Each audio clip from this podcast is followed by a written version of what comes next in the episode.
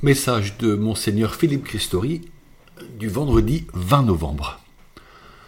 Je commence par vous partager la joie profonde que j'ai eue voici quelques jours en instituant lecteur et acolyte un séminariste du diocèse de Chartres, Clément Pierson, avec six autres jeunes gens en vue du sacerdoce. Célébrée en huis clos, cette liturgie était chantée par le chœur du séminaire des Carmes. Permettez-moi de vous redonner un extrait de l'homélie de cette messe qui parlait de l'amour dans le cœur du bon pasteur. Je cite Ne craignez donc pas votre petitesse. Ne craignez pas vos limites. Ne craignez pas vos fragilités, car c'est par ces fissures du cœur que passe la lumière. Nous sommes aimés, soyons-en sûrs. Cette expérience de l'amour est nécessaire car l'amour est le cœur du message que vous aurez à annoncer. Vous savez combien le témoignage des actes que nous posons, des paroles que nous prononçons, de l'écoute que nous offrons, de l'attention à tous, et particulièrement aux pauvres, disent quelque chose de l'amour qui habite dans le cœur du pasteur. Nous ne pouvons pas tromper les autres.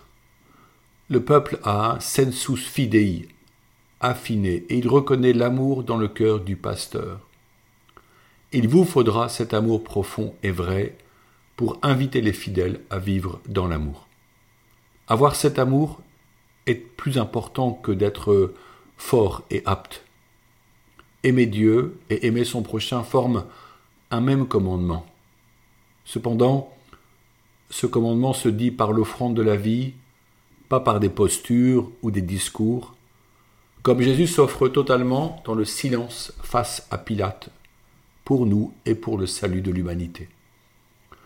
Votre vie révélera l'amour que vous recevez de l'Esprit, cet amour que vous offrirez alors aux autres.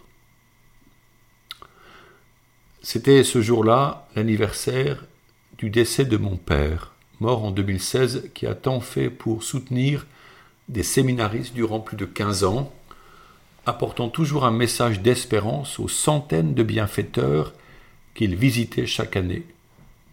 Il eût été heureux d'y être, mais possiblement il fut présent du haut du ciel. Maintenant, continuons notre lecture de l'encyclique Fratelli Tutti. Dans le chapitre 7, le pape parle, je cite, des parcours pour se retrouver.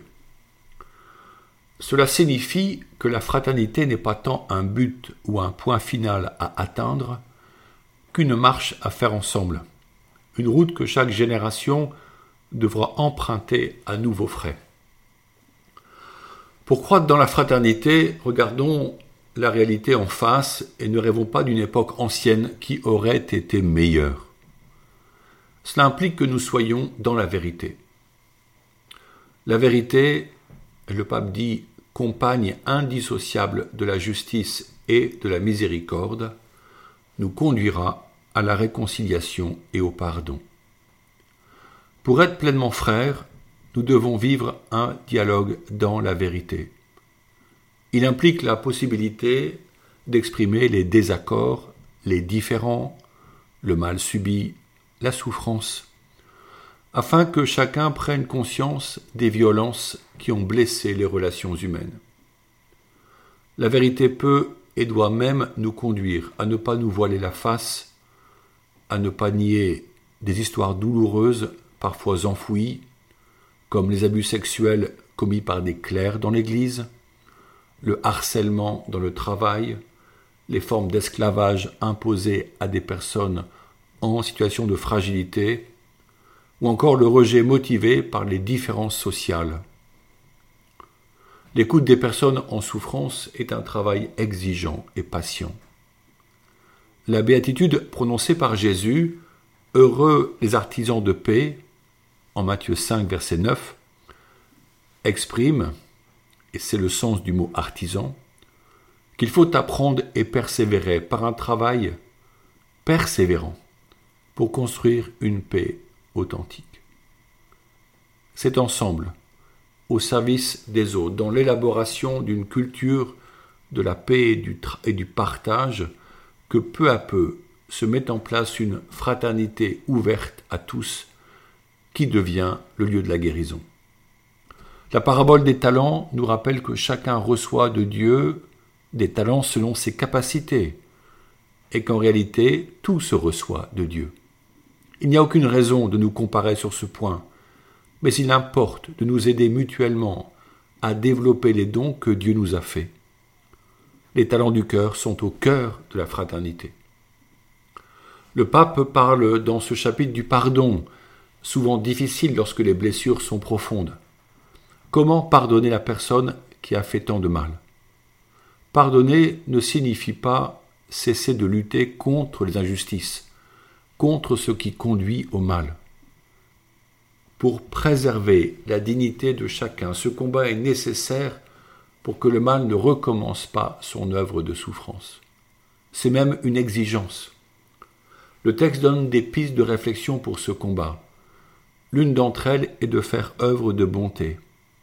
Telle une force, la bonté permet de refuser la vengeance qui ne peut pas assouvir la soif de justice d'une victime. Une autre est de cultiver les vertus pour promouvoir la réconciliation, la solidarité et la paix. Une autre encore est de faire mémoire et de ne pas oublier les maux imposés dans l'histoire, les persécutions, les guerres, le trafic d'esclaves. L'oubli ferait des hommes des êtres anesthésiés et manipulable par des personnes qui recommenceraient le cycle infernal des guerres, de la violence et du mal. Car la guerre est toujours injuste, elle sème la souffrance, elle laisse le monde pire que l'état d'avant.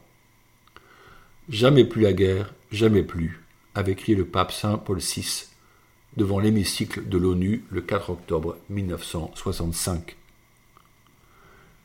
Ce chapitre du texte du pape François s'achève sur la prophétie ils briseront leurs épées pour en faire des socs de charrues.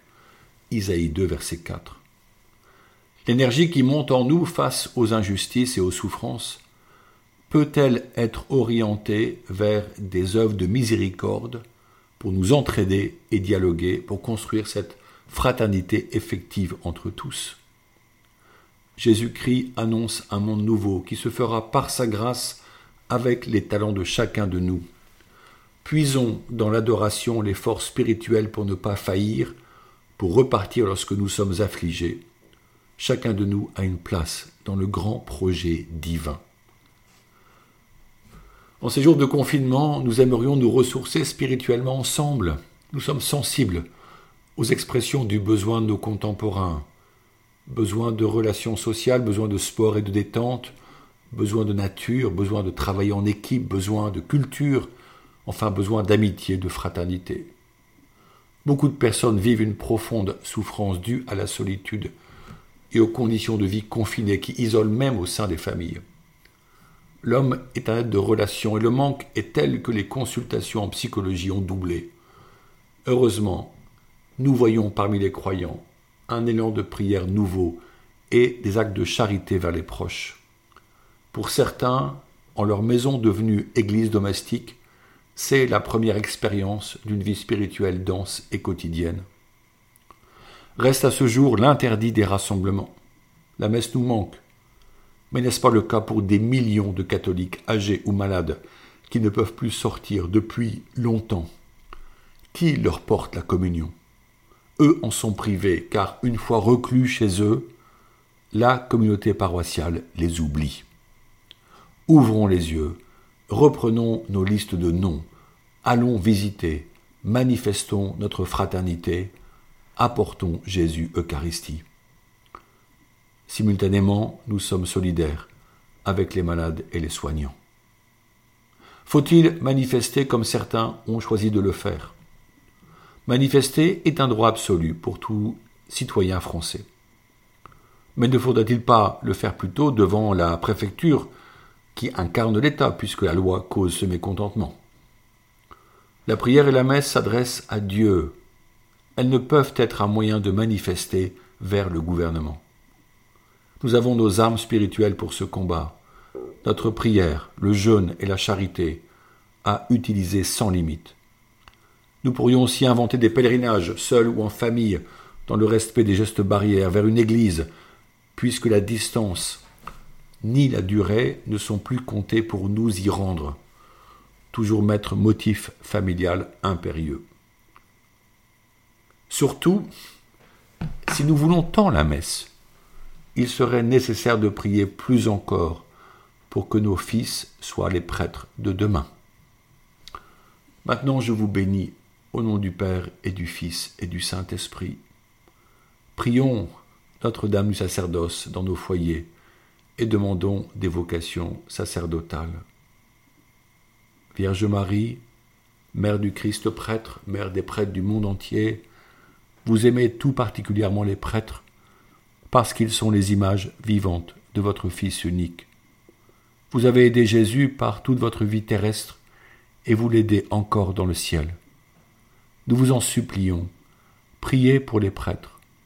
Priez le Père des cieux pour qu'il envoie des ouvriers à sa moisson. Priez pour que nous ayons toujours des prêtres qui nous donnent les sacrements, nous expliquent l'évangile du Christ et nous enseignent à devenir de vrais enfants de Dieu. Vierge Marie, demandez vous-même à Dieu le Père les prêtres dont nous avons tant besoin, et puisque votre cœur a tout pouvoir sur lui, obtenez-nous, ô Marie, des prêtres qui soient des saints. Amen. À bientôt.